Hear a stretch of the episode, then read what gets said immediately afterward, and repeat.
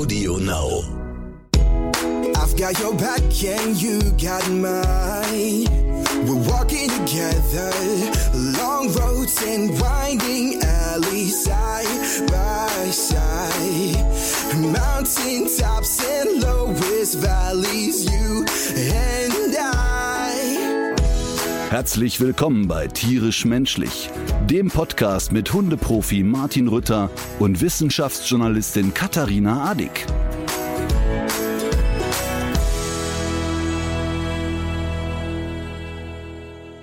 Ach, Leute, kennt ihr das auch? Man wünscht sich was und denkt die ganze Zeit darüber nach, über Wochen, Monate, über Jahre und hat so diesen Wunsch in sich und denkt, ach, wenn ich das doch mal machen könnte, wenn das doch mal eintreten würde. Und dann tritt's ein und man merkt, hm, so toll ist es dann auch wieder nicht. Genau das ist heute Morgen passiert. Wie oft habe ich schon gedacht, ach, wäre das schön, mal eine Folge Podcast, in der ich nur sagen darf, was ich möchte. Niemand redet mir rein, niemand maßregelt mich, kein strenger Blick kommt. Ach, und heute ist es passiert. Und jetzt weiß ich gar nicht, wie ich damit umgehen soll. Also, worauf ich hinaus will. Katharina hat die Stimme verschlagen und ihr müsst heute mit mir alleine Vorlieb nehmen. Eigentlich habe ich schmunzelnderweise mich echt aufgefreut und habe ihr auch gesagt, so, dann werde ich heute mal alles rausknüppeln, wonach mir ist und niemand guckt mich streng an. Und jetzt fühlt sich's total komisch und schräg an. Ich kann also jetzt schon sagen, dass es garantiert eine viel kürzere Folge wird als sonst. Und an der Stelle äh, natürlich gute Besserung, Katharina. Wobei ich glaube, sie sollte sich ja in vielen Lebenslagen bessern. Ähm, aber ich bin mir sicher, Katharina, wenn du es jetzt hörst, es werden schon viele Genesungswünsche bei dir eingehen. Also für alle, die sich jetzt ernste Sorgen machen, es ist nichts Ernstes, es ist nur das Stimmchen ist weg. Ich glaube ja, das können wir ja auch mal behaupten, Katharina wird wahrscheinlich jetzt im Urlaub drei Wochen so ausschweifend gefeiert haben, dass sie jetzt einfach ein bisschen erschöpft ist. Naja, lange Rede, kurzer Sinn. Ich bin mir ziemlich sicher, nächste Woche sind wir wieder zu zweit hier.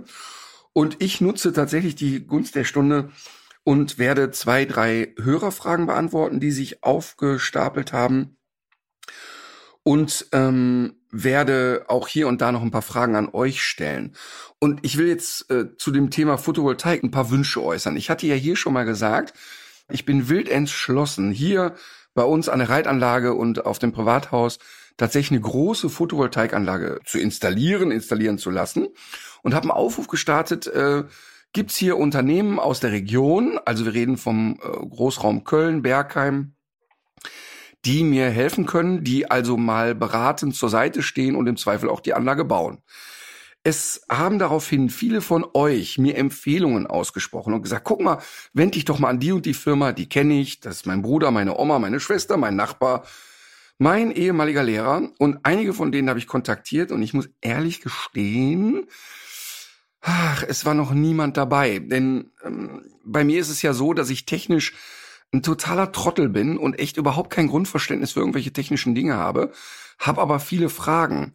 Und alle, mit denen ich bisher telefoniert habe, die waren so, ja, wir kommen vorbei, wir gucken, wie viel Platten können wir drauf machen, dann installieren wir das und dann läuft das. Und ich suche aber jemanden, der sich echt die Zeit nimmt, mal einen Nachmittag mit mir hier zu verbringen und zu sagen, pass auf, kleiner Martin, so funktioniert Photovoltaik. Warum geht das eigentlich so und so weiter? Ich habe halt einfach so grundsätzliche Fragen noch. Also, wie viel Strom wird eigentlich gespeichert? Was in, in, wo wird das eigentlich gespeichert? Äh, ja, jetzt sagt er, ja, in Akkus. Ja, aber was für Akkus? Was sind das für Dinger? Und wie lange hält eigentlich der Strom, der da drin gespeichert wird? Was kann ich darüber eigentlich alles betreiben? Äh, kann ich und muss ich Strom ins öffentliche Netz einspeisen? Und ähm, was gibt's eigentlich dafür? Und äh, ich würde auch total gerne hier bei uns so eine Zapfsäule installieren, die öffentlich genutzt werden kann, also wo Elektroautos zapfen können und ähm, ich würde das gerne anbieten, so für die Mitbürger hier im Ort. Ähm, und all diese Fragen äh, waren bisher so, ach, ich hatte das Gefühl, dass die Betreiber so ein bisschen genervt waren, so nach dem Motto, ja, ja, machen wir schon, wir bauen das ein und das läuft alles. Ich suche aber jemanden und deshalb nochmal an euch alle, vielleicht gibt's noch mal eine Empfehlung oder vielleicht hört jetzt jemand zu, der äh, Photovoltaikanlagen baut.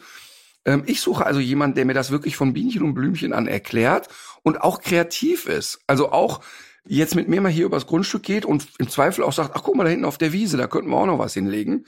Also wirklich jemand, der ähm, ja sich die Zeit nimmt und jetzt nicht irgendwie sagt, füllen Sie ein Online-Formular aus und dann haben wir es schon. Also Photovoltaik, bitte meldet euch. Ähm, das, das ist ein Thema. Ich will aber zu einer Hörerfrage kommen und damit mal anfangen, die ich erstmal fast gar nicht glauben konnte oder skurril fand, haben wir dann ein bisschen recherchiert und tatsächlich kommt es häufiger vor, als man denkt. Und zwar Zugfahren mit Hund. Ähm, man muss zum Beispiel ja in Österreich und auch in vielen Regionen Deutschlands dem Hund einen Maulkorb aufsetzen, wenn er Zug fährt. Jetzt gehen aber scheinbar viele Leute hin, fahren eher unregelmäßig Zug, packen dann dem Hund einen Maulkorb drauf, an den er nicht gewöhnt ist. Und das führt zu echten Dramen. Uns hat also eine Zugbegleiterin angeschrieben, die folgendes Phänomen beobachtet hat, dass zum einen die Hunde dann total unpassende Maulkörbe tragen, also sich, äh, also wirklich verrückt werden, weil der Maulkorb viel zu eng ist. Oder dass Hunde sehr unruhig werden, sich oft im Kreis drehen, sich an den Polstern schubbern, sich mit der Pfote immer wieder versuchen, den Maulkorb abzustreifen. Also einfach überhaupt null Gewöhnung stattgefunden hat. Und, und da muss ich wirklich sagen, das hätte ich nie gedacht. Ich habe gedacht, also so viel Verstand wird die Hundewelt doch jetzt inzwischen haben, dass ein Hund erstmal vernünftig an einen Maulkorb gewöhnt werden muss. Und äh, das ist ein wirklich, wirklich mega wichtiges Thema. Also bitte ähm, ich werde hier einen Artikel verlinken, wo wir nochmal Maulkorb-Training ähm, erklärt haben und es zeigen, wo man wirklich äh, mit sehr einfachen Mitteln mal mit, ach, ich sag mal 14 Tagen Training jeden Tag ein bisschen den Hund schnell daran gewöhnen kann. Jetzt ist es aber so, wenn der Hund den Maulkorb dann nicht regelmäßig trägt, dass er dann natürlich auch irgendwann die Gewöhnung wieder verliert also, wenn ihr wisst, ihr werdet fünf, sechs, sieben Mal im Jahr mit der Bahn fahren, mit dem Zug fahren, ihr werdet einen Maulkorb brauchen, dann bitte haltet das Training so ein bisschen bei. Da reicht es schon, wenn er einmal gut daran gewöhnt ist, wenn er einmal am Tag für zehn Minütchen mit dem Maulkorb durch die Gegend latscht. Das ist kein Riesenakt, aber das hilft eurem Hund dann bei der langen Zugfahrt extrem. Was ich aber noch gruseliger finde, und also da, da konnte ich wirklich gar nicht fassen, die Zugbegleiterin hat uns geschrieben, dass die Leute ganz, ganz häufig die Maulkörbe benutzen, die wie so ein Tunnel sind, also die aus so einem ja, Nylonstoff sind, wo der Hund die Nase so durchsteckt und im Grunde das Maul nicht mehr öffnen kann. Und das ist natürlich totaler Irrsinn. Das ist etwas, das kann man mal drei Minuten beim Tierarzt draufstülpen, dass der Tierarzt in Sicherheit ist. Aber das ist doch nichts, was ein Hund über mehrere Stunden tragen kann, denn er kann ja nicht hecheln, also kann Temperatur nicht regulieren. Das ist wirklich schlimm, schlimm, schlimm, schlimm. Und das Interessante ist, dass sie wohl auch scheinbar mehrmals äh, Fahrgäste angesprochen hat, die dann außerordentlich ungehalten reagiert haben. Also nochmal, dieser Maulkorb, der wie ein Tunnel ist, wo man die Nase so reinsteckt und der Hund, also vorne guckt die Nase dann raus und die Zunge guckt auch raus, aber der Hund kann das Maul nicht öffnen bitte unter keinen Umständen diesen Maulkorb nutzen. Das ist eine Sache, die kann man als erste Hilfemaßnahme mal eben schnell beim Tierarzt machen. Aber das ist kein Gerät, was ein Hund mehrere Stunden auftragen oder aufgesetzt werden oder jetzt, jetzt hapert's. So, das wäre der Moment, wo die Katharina mit den Augen rollen würde. Also, das ist also kein Maulkorb, den ein Hund stundenlang tragen darf. Das wollte ich eigentlich sagen.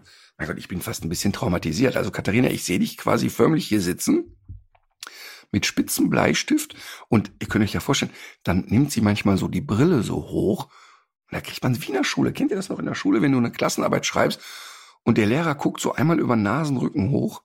So geht's mir hier manchmal im Podcast. Also lange Rede, kurzer Sinn, Leute, nicht diese Trichtertüte ähm, für längeren Zeitraum tragen. Ist wirklich Horror für die Hunde. Dann kam eine Frage, die ich ganz süß finde und auf die ich aber auch kurz eingehen möchte. Und zwar hat uns eine Dame geschrieben, dass sie jetzt für etwa fünf Wochen zur Kur fährt und sich große Sorgen macht, dass nach den fünf Wochen die Hunde ja so stark gelitten haben ohne sie, dass es vielleicht einen Bruch in der Beziehung gibt und dass die Phase für die Hunde ja eigentlich kaum auszuhalten sein wird. Und da habe ich echt sofort gedacht, oh, wenn der Hunde jetzt wirklich fünf Wochen in die Hundepension kommen, das ist schon echt lang. Hm, das wird nicht alles kaputt machen, aber puh, das ist echt eine lange Zeit und ähm, für die Hunde doch sehr gewöhnungsbedürftig. Und dann kam aber im Nebensatz, dass ihr Mann sich aber in den fünf Wochen frei nehmen konnte und mit den Hund zu Hause bleibt. Und da kann ich echt nur sagen, liebe Damen, das halten die Hunde aus. Auch wenn die Hunde wahrscheinlich Frauchen grundlegend viel mehr lieben als Herrchen, schon rein statistisch betrachtet. Aber ähm, da kann ich wirklich Entwarnung geben und nehme die Frage auch ernst. Da kann ich echt Entwarnung geben. Die Hunde werden sich wie Bolle freuen, wenn du aus der Kur wieder da bist und äh, werden es auch sehr genießen und werden vielleicht auch die nächsten Tage ein bisschen mehr an deinem Mann kleben als sonst. Aber ansonsten kann ich wirklich Entwarnung geben. Das ist für Hunde äh, völlig in Ordnung, wenn ein Familienmitglied mal für eine gewisse Zeit nicht da ist. So, Frage Nummer drei. Da äh, kann ich äh, sagen, die Frage hätte ich selber einreichen können. Und zwar hat eine Hörerin geschrieben, dass sie außerordentlich gerne mit ihrem Hund Fahrrad fährt und auch der Hund, ähm, wenn man denn einmal irgendwann am Wald angekommen ist, auch die Glückseligkeit verspürt. Sie hat äh, netterweise direkt hinten dran geschrieben, dass sie natürlich jetzt bei diesen Temperaturen nicht Fahrrad fährt, auch nicht in den frühen Morgenstunden, auch nicht in den späten Abendstunden. Ähm, das ist ja selbsterklärend, aber das Thema ähm, ist Radfahren und Folgendes passiert beim Start. Sie holt also das Fahrrad aus dem Schuppen und das ist der Moment, wo der Hund tilt. Außer sich ist, ums Fahrrad rennt, bellt, in die Reifen beißt, Frauchen in die Füße beißt, also komplett außer sich ist. Wenn sie sich dann trotzdem einfach aufs Fahrrad setzt und versucht, so die ersten Schritte zu fahren, ist der Hund inzwischen so weit, dass er nicht mehr in die Reifen beißt, was er zu Anfang äh, vehement getan hat, aber doch lautstark kläffend um Frauchen herum galoppiert und immer wieder auch versucht, besonders wenn sie zügig in die Pedalen tritt, in die Füße zu beißen. Und ich musste wirklich, wirklich lachen, denn es ist ein Thema, was ich sehr, sehr häufig erlebe. Noch vor kurzer Zeit hat ein guter Freund, der ein Beagle hat, Mattes, mich genau zu dem Thema gefragt. Und ich selber habe das ja mit Emma erlebt. Bei Emma war das ganz genauso. Sie war komplett, komplett aus dem Häuschen. Du musstest nur in Richtung des Fahrrades gucken, dann rannte sie schon zum Gartentor und war außer sich. Und hat tatsächlich gerade in der Anfangsphase, als wir uns kennenlernten, mehrmals versucht, in meinen Fuß zu beißen während des Fahrens.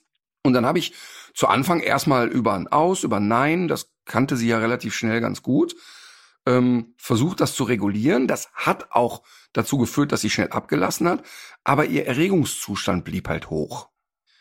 Und wenn der Hund in einem derart hohen Erregungslevel ist, muss man natürlich immer erstmal die Frage klären, warum ist das eigentlich jetzt gerade so? Aber natürlich auch, wie kann ich dagegen steuern? Zu dem Warum komme ich gleich.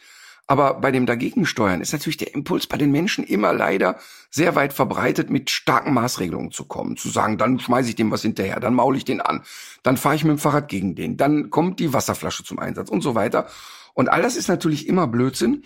Grundlegend kann man sagen, wenn der Hund aus hohem Erregungszustand etwas für uns Falsches macht, aus Sicht des Hundes ist es ja nichts Falsches, dann kannst du mit Verboten nur erreichen, dass du eine Symptomatik bekämpfst. Also der Hund, ja, traut sich dann vielleicht nicht mehr zu bellen, aber der Erregungszustand geht ja nicht weg. Und das kanalisiert sich dann immer an anderen Stellen. Also das sind dann Hunde, die dann manchmal dazu neigen, sich die Pfoten wund zu lecken, schlechtes Fell zu kriegen, Durchfall bekommen und so weiter. Also das heißt, ich muss mich immer fragen, ja, warum ist denn jetzt diese starke Aufregung da und wie kann ich es kompensieren? Und bei Emma war es so, und ich gehe auch fest davon aus, dass es der Hund, äh, dass, dass es bei dem Hund der Hörerin auch so ist, dass es so ein Gemisch ist aus, so jetzt beeil dich endlich, antreiben, mach voran und äh, jetzt muss es losgehen, weil das Fahrradfahren für diese Hunde eine große Party bedeutet, aber natürlich auch ganz stark mit Reglementierung zu tun hat. Also zu sagen, ich beiß dir jetzt so lange in die Reifen oder in den Arsch, bis du endlich schneller machst. Denn das Spannende ist ja, wenn man mit dem Fahrrad dann einmal unterwegs ist und man ist auf dem Feldweg oder jetzt in meinem Fall, ich wohne direkt am Wald, also sobald dann hier das Tor aufgeht, hat Emma dann auch noch zwei Kläffer losgelassen und dann ging es irgendwie gut. Was ist da die Marschroute? Im Grunde muss ich versuchen, die Erwartungshaltung des Hundes zu verändern. Bisher ist es ja bei dem Hund der Hörerin so, dass er die Erfahrung gesammelt hat, so Fahrrad bedeutet so, jetzt ist hier Action los, ungebremste Action. Also könnte eine Trainingsform sein, zu sagen, ich nehme das Fahrrad, schiebe das in den Garten, lege es hin oder lasse es stehen und es passiert nichts. Ich setze mich wieder hin, lese Zeitung, esse einen Apfel. Dann nehme ich das Fahrrad, schiebe es wieder drei Schritte weiter und nichts passiert. Und jedes Mal, wenn der Hund sich aufregt, ignoriere ich es einfach. Ich gehe überhaupt nicht darauf ein. Aber wenn der kurze Moment kommt, und der kommt relativ schnell, dass der Hund einmal überlegt und denkt, was macht derjenige da, bekommt er sofort eine Belohnung.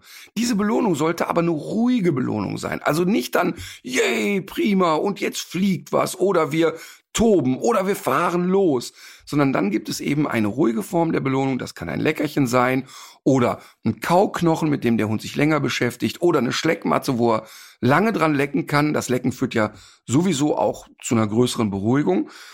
Also im Grunde mal weg von der Erwartungshaltung, jetzt passiert hier Action. Bei Emma habe ich so gemacht, dass sie zu der Zeit ja schon relativ verlässlich Platz bleib konnte das heißt, ich habe dann also das Fahrrad geholt, sie vorher ins Bleib gelegt und sie dann etwas anderes machen lassen. Also habe sie abgelegt, das Fahrrad abgestellt, also nur kurz geschoben, abgestellt, bin hingegangen, habe eine Handvoll Leckerchen auf der Wiese verstreut und habe sie suchen lassen. Das ging relativ schnell. Also nach zwei, drei Tagen war schon der Modus, oh, der holt das Fahrrad aus der Garage, wir fahren gar nicht los, sondern jetzt fliegen irgendwo die Kekse. Da zeigte die schon so suchende Tendenzen, also fing schon an, so auf der Wiese zu gucken, wo könnte was sein. Also das heißt, erstmal die Erwartungshaltung des Hundes verändern. Wenn das passiert und wenn das geschafft ist, also du kannst das Fahrrad aus dem Schuppen holen, aus dem Keller oder einfach das Fahrrad mal zeigen und es passiert nicht dieser hohe Erregungszustand und es ist nicht dieses Bellen, in die Reifen beißen, in die Schuhe beißen, also richtig aktiv sein, dann erst geht es los, dass wir das Fahrrad mitnehmen. Und jetzt kommt's, wir fahren dann nicht Fahrrad, sondern der nächste Schritt bei Emma war dann, dass ich sie habe suchen lassen. Und als ich gemerkt habe, die Suche endet, habe ich sie zu mir gerufen, so dass sie eigentlich den Impuls hat, ach Mist, ich will hier gar nicht weg, ich würde die letzten Kekse noch einsammeln, habe sie zu mir geholt und dann sind wir gemütlich losgegangen, während ich das Fahrrad geschoben habe. Auch da hat sie noch so fast schon ritualisiert erstmal kurz gebellt, so nach dem Motto, oh, das Fahrrad, jetzt steigt er bestimmt auf. Habe ich aber nicht getan, sondern habe das Fahrrad geschoben und vielleicht 30, 40 Schritte, Fahrrad abgestellt, kurzes Apportiertraining mit Emma, kurze Pause, wir schieben weiter. Hat ein paar Tage gedauert, ging aber relativ schnell. Nächste Stufe war, wir schieben Fahrrad, ich setz mich auf den Sattel, fahr aber nicht los, Futterbeutel fliegt, Kekse landen auf der Wiese. Also Hund sammelt wieder die Erfahrung, es passiert nichts Actionreiches. Und dann erst habe ich die Dinge miteinander verknüpft. Also jetzt im Fall von Emma ein kurzes Platz bleib, sie bleibt, ich werfe einen Beutel, schicke sie zum Beutel, fahre während sie den Beutel holt, ein paar Schritte mit dem Fahrrad, vielleicht zehn Schritte, so dass sie beim Rückbringen sieht, aha, er fährt, halte an, sie bringt den Beutel, alles ist gut. Inzwischen ist bei uns so, dass Emma eigentlich, wenn wir mit dem Fahrrad losfahren, überhaupt kein großes Erregungslevel mehr hat bezüglich des Fahrrades, sondern eher sagt, ah, okay, wir gehen los. Könnte sein, dass während der Radtour ein Beutel fliegt, könnte aber auch sein, wir schnüffeln nur, könnte auch sein, wir fahren einfach wirklich von A nach B. Worauf ich hinaus will? Bitte nicht überinterpretieren. Also nicht dieses, oh, der Hund hat in den Reifen gebissen oder, oh, der Hund äh, hat versucht, mir in den Fuß zu beißen. Wir haben sofort ein substanzielles Problem. Das ist in aller Regel nicht der Fall. Wenn du aber natürlich jetzt im Alltag erlebst, oh, ich gehe von A nach B, ich renne ein bisschen schneller, zack, der Hund beißt mir ins Bein, dann ist es natürlich ein anderes Thema. Dann bitte gute Hundeschule aufsuchen. Findet ihr auf meiner Internetseite martinrütter.com. Da könnt ihr eure Postleitzahl eingeben und das System spuckt die jeweils von mir empfohlene Hundeschule aus ähm, dann ist natürlich ein anderes Thema. Aber dieses Erregungslevel beim Radfahren bekommt man auf die äh, genannte Art und Weise eigentlich ganz gut hin. Wenn du einen Hund hast, der schon in saugutem Trainingszustand ist, dann kannst du dich sowieso mit Grundsignalen um das Problem herumhangeln. Also dann kannst du ja zum Beispiel sagen, Ich leg den Hund ins Platz, nehme das Fahrrad, fahr mal 30 Schritte vor, ruf ihn nach, es gibt eine Belohnung, er wartet wieder, ich fahr vor, so dass ich es einfach von dem Start wegschiebe. Also das, die, dieser hohe Erregungslevel ist ja in aller Regel nur beim Starten. Und das kriegt ihr eigentlich auf die beschriebene Art und Weise prima kanalisiert. Also viel Spaß damit. Eine Frage, die wir wirklich, ich würde sagen, fast in jeder Folge gestellt bekommen, die ich auch ja unterwegs eigentlich ständig gestellt bekomme, ist, ja, mein Welpe soll ja keine Treppenstufen laufen, hat der Züchter mir streng verboten. Jetzt ist er aber schon vier, fünf Monate alt, ich krieg den kaum noch hochgeschleppt.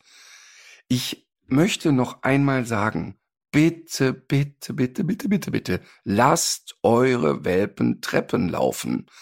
Es ist völliger Bullshit zu behaupten, ein Welpe kann keinen Treppen laufen oder kriegt gesundheitliche Probleme. Wenn ich dem Welpen von Anfang an keine Treppen laufen lasse, dann ist er irgendwann sechs, sieben, acht Monate alt und sagt dann irgendwann, ja nee, aber Treppe habe ich Angst vor. Ist doch ein Riesenproblem. Oder wenn er keine Angst hat, sagt er zumindest, hm, kenne ich nicht, muss ich mich erst dran gewöhnen. For what? Natürlich ist doch klar, wenn du einen Dackel hast, der eh schon Probleme im Rücken kriegen kann, eine große schwerfällige Dogge hast, natürlich lasse ich einen solchen Hund nicht jeden Tag 50 Mal äh, zehn Etagen hoch und runter rennen. Das ist doch völlig selbsterklärend, weil besonders beim nach unten laufen Probleme entstehen können. Aber es ist doch Blödsinn zu sagen, ich habe zehn, zwölf Stufen im Haus und die lasse ich den Welpen nicht laufen. Also wenn der die dreimal am Tag läuft, äh, hat er sich wunderbar daran gewöhnt, alles ist tutti und es entsteht faktisch kein gesundheitliches Problem. Also das ist wirklich so ein Quatsch. Meine Theorie ist ja, dass die Züchter sich damit rückversichern, so nach dem Motto, in einem Jahr wird der Hund geröntgt, hat ein HD und die sagen, ja, sehen Sie, Treppen gelaufen. Blödsinn natürlich, ne? Also bitte habt im Kopf, gewöhnt eure Welpen an alles, was potenziell irgendwie zu eurem Leben dazugehört. Nehmt die zu allem mit, wozu ihr Lust habt und macht sie umweltsicher. Und dazu gehört eben auch Treppenlaufen. Übrigens auch Gittertreppen. Also guckt, dass ihr irgendwo im öffentlichen Raum Treppenstufen findet, die so aus Gitter sind, weil das macht gerade erwachsenen Hunden natürlich oft Stress, weil sie da durchschauen können und die Tiefe nicht einschätzen oder vor der Tiefe äh, Angst haben, den Untergrund, das Material oft nicht kennen. Und noch einmal, das Wichtigste ist, einen Welpen selbstbewusst zu machen. Also es gibt wirklich nichts Schwierigeres, als einen ängstlichen Hund zu haben, einen zu selbstbewussten Hund ein bisschen runterzukochen und zu sagen, hey, die Welt gehört dir jetzt nicht komplett, ähm, ist gar nicht so schwierig, aber einen ängstlichen Hund selbstbewusst zu machen, ist hochkompliziert. Also alles das, was euer Welpe schafft, erkundet, wird sein Selbstbewusstsein stärken und dazu gehört auch das Treppenlaufen im Haus. Es ist wirklich komisch gerade. Jetzt habe ich drei Fragen beantwortet und fühle mich irgendwie, ja, weiß ich auch nicht, wie so ein Kerl aus dem Telekolleg äh, WDR 1975, der so monologisiert. Das ist echt irgendwie sehr komisch. Katharina, ich vermisse dich. Es ist echt strange. Also das ist wirklich komisch, ohne Katharina hier zu sitzen und auch so ihren Input nicht zu kriegen und ihre, ja, einfach, dass sie nicht da ist. Das ist schon komisch. Das ist echt verrückt. Das ist fast wie so ein altes Ehepaar, was mal für ein Wochenende getrennt ist. Komisch ist es. So, passt auf, Leute. Dann will ich euch aber ähm, jetzt so gegen Ende noch von einem Projekt erzählen, was ich wirklich nach wie vor ganz, ganz wichtig und spannend finde. Die Unvermittelbaren gehen weiter. Ähm, wir haben jetzt alle Hunde festgelegt, die in der Staffel dabei sind. Ich kriege von euch immer bei Instagram Vorschläge. Also ganz viele von euch schreiben, guck mal, bei uns im Tierheim sitzt der und der Hund, niemand will ihn. Kannst du ihn nicht vermitteln und können wir den nicht zu den Unvermittelbaren bringen? Ich verstehe das und finde das auch ganz, ganz toll. Aber es ist eben so, dass die Sendung ja zeitlich begrenzt ist und wir können nicht alle Hunde dazu nehmen. Wir wählen ja aus Hunderten von Hunden dann 10 bis 15 aus und wir sind tatsächlich voll. Das heißt aber nicht, dass ihr nicht weiter solche Vorschläge machen sollt, denn manchmal flutscht ja dann doch so einer rein. Also das ist überhaupt kein Problem, aber bitte ähm, versteht, dass ich nicht auf jede dieser Mails antworten kann oder persönliche Nachrichten bei Instagram Wir lesen die, wir filtern die und manchmal ist es auch echt, dass uns allen, also auch besonders in der Redaktion, das Herz bricht und wir denken, das darf nicht wahr sein. Aber das ist leider auch ein Thema beim Tierschutz. Wir werden nie schaffen, dass eine Person alle ins Ziel kriegt. Wenn ihr so einen Hund habt und sagt, Mensch, Martin konnte da auch nichts machen oder hat die Kapazität jetzt gerade nicht, versucht in eurem Umfeld darauf aufmerksam zu machen. Postet es in euren Social-Media-Kanälen. Sprecht Leute an, verteilt es, bittet andere, es hochzuladen. Denn genau unter dem Aspekt passiert ja ganz häufig etwas, dass dann doch jemand dabei ist, der sagt, oh, ich habe eine gute Idee oder ich habe mich in den Hund verliebt oder ich kenne jemanden, der kann sich drum kümmern. Also unterschätzt es nicht, auch wenn du sagst, ja, aber ich habe nur 28 Follower. Das spielt überhaupt keine Rolle. Die haben auch wieder welche und so weiter und redet auch im privaten Umfeld darüber und nutzt wirklich jede Chance, um auf Hunde aufmerksam zu machen, die ähm, Hilfe brauchen. Was wir aber brauchen, eure Hilfe, wir haben tatsächlich für unsere Unvermittelbaren momentan extrem wenig und für viele Hunde auch gar keine Bewerber. Deshalb, wenn ihr bei mir bei Instagram, bei Facebook die Aufrufe seht, wo ich die Hunde vorstelle, viele von euch schreiben dann immer, oh, wie schade, mein Haus ist bereits voll oder der versteht sich nicht mit meinem Hund. Da kann ich echt nichts machen. Das ist ein netter Kommentar, der hilft uns aber nicht. Der hilft uns genau 0,0. Bitte, womit ihr uns echt helft, ist, wenn ihr diese Beiträge teilt. Egal wie wenig Reichweite ihr vielleicht habt, es hilft trotzdem. Jeder, der davon erfährt, das hilft uns total.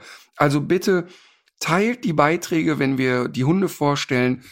Denn im Moment scheint es so, dass wir echt wenig Bewerber und bei manchen Hunden wirklich absolut niemanden bisher haben.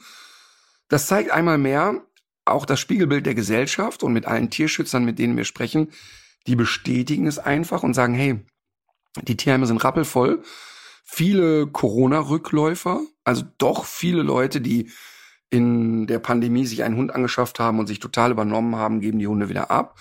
Und im Marketing oder äh, in der Wirtschaft würde man sagen, der Markt scheint gesättigt zu sein. Also im Moment ist es scheinbar so, dass äh, so viele Menschen gar keinen Tierschutzhund suchen, sondern nach wie vor immer nur den kleinen süßen Welpen aus der Zucht suchen. Also wir haben es gerade echt schwer, die Hunde zu vermitteln. Deshalb die große Bitte, helft uns und teilt und äh, verteilt die Posts, die wir zu unseren Unvermittelbaren machen. Katharina hat sich aber natürlich nicht nehmen lassen. Wie hätte es auch anders sein können, dass sie einen Musikwunsch mir mitgegeben hat. Und zwar ist Katharinas Wunsch das Lied Accept Nature von Odwin Holder. Wie immer habe ich natürlich noch nie von der Künstlerin gehört und das Lied auch noch nie gehört. Aber ich bin brav und werde es natürlich mit auf die Liste setzen. Accept Nature von Odwin Holder. Weil ich heute ganz alleine bin und Katharina es nicht verhindern kann, werde ich heute zwei Lieder von mir auf die Liste packen. Und zwar ist es einmal von Brent Morgan das Lied Gonna Be Okay.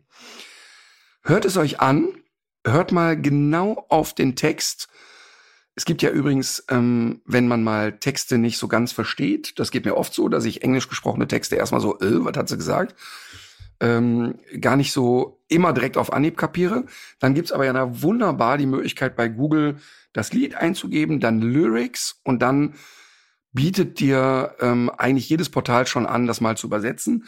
Lest es euch durch. Es ist wirklich eine sehr, sehr gute Botschaft. Gonna be okay, Brent Morgan. Dann, liebe Katharina, werde ich ein zweites Lied nehmen. Und zwar ist es ein Lied, was mich wahnsinnig lang schon begleitet. Ähm, und es wirklich extrem aus der Seele spricht. Es, es macht mich immer ein bisschen traurig, muss ich gestehen. Ich habe immer kleinen Kloß im Hals, deshalb versuche ich das beim Autofahren zu vermeiden, dieses Lied. Aber es spricht wirklich, also das, jeden Satz davon hätte ich aussprechen können. Und zwar ist es von Peter Maffei und heißt Ich wollte nie erwachsen sein.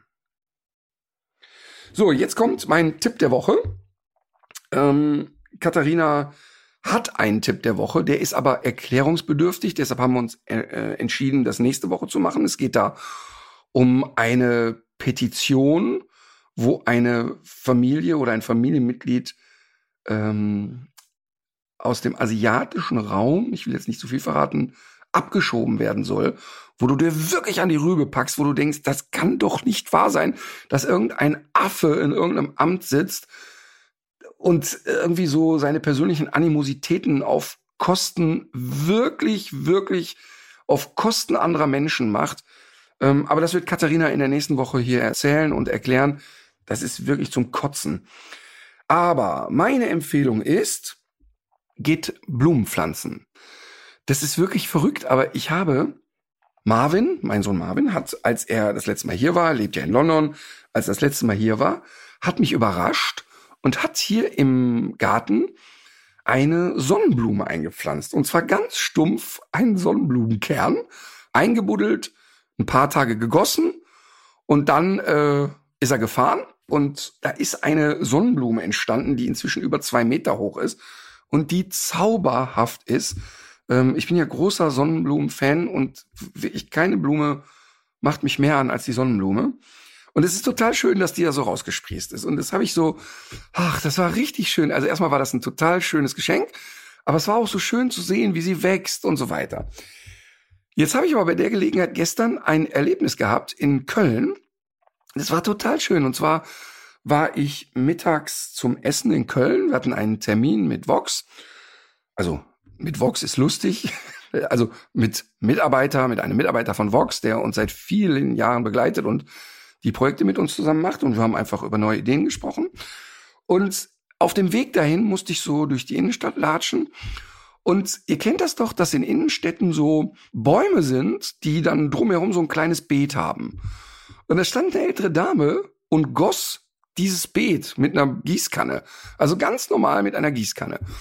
Und da habe ich das so ein bisschen angeguckt und habe gedacht, was macht die denn da? Und erst habe ich gedacht, oh Gott, die wird Hundeurin entsorgen und äh, so über äh, ja übergießen, damit es da nicht riecht oder so. Und ich konnte nicht anders, habe sie angequatscht und habe gesagt, was machen Sie denn da?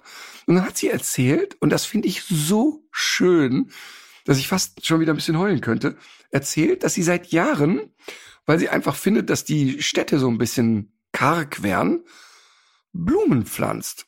Und sie geht also hin und nimmt einfach Blumensamen, raut die Erde da ein bisschen auf und sie sagt, sie wohnt halt nicht weit entfernt, sie sagt so zwei Gehminuten und dann würde sie halt genau an dieser Stelle, würde sie dann jetzt so drei Blumenbeete anlegen und die dann einmal am Tag gießen und hegen und pflegen und ähm, freut sich daran und ärgert sich manchmal, dass manche Leute die Blumen rausrupfen oder die abschneiden, aber irgendwie finden sie schön, dass sie damit die Stadt ein bisschen mitgestalten könnte. Und sie hätte also auch schon mehrmals äh, beobachtet, wie Insekten sich darin getummelt haben, Bienen reingeflogen sind. Und das wäre so ihr Teil oder ihr, ihr Anteil dazu beizutragen, dass es so ein bisschen mehr Natur in den Städten gibt. Und das fand ich so schön, das war so rührend und es war so rührend, dass wir uns am Ende gedrückt haben, was ja auch ein bisschen komisch ist. Aber es war total schön. Wir haben wirklich, ach, bestimmt 20 Minuten drüber geplaudert und sie würde das schon viele Jahre machen. Und äh, das ist also mein Tipp des Tages. Geht eine Blume pflanzen. So, das war eine wirklich absurde Folge für mich. Natürlich viel kürzer, ist ja völlig klar, ähm, weil ja der Kopf, the brain von tierisch menschlich heute nicht dabei war. Ähm, aber ich hoffe, ihr hattet trotzdem ein bisschen Spaß, habt eine schöne Idee mit der Photovoltaikanlage und äh, sage, Katharina, leg dich wieder hin.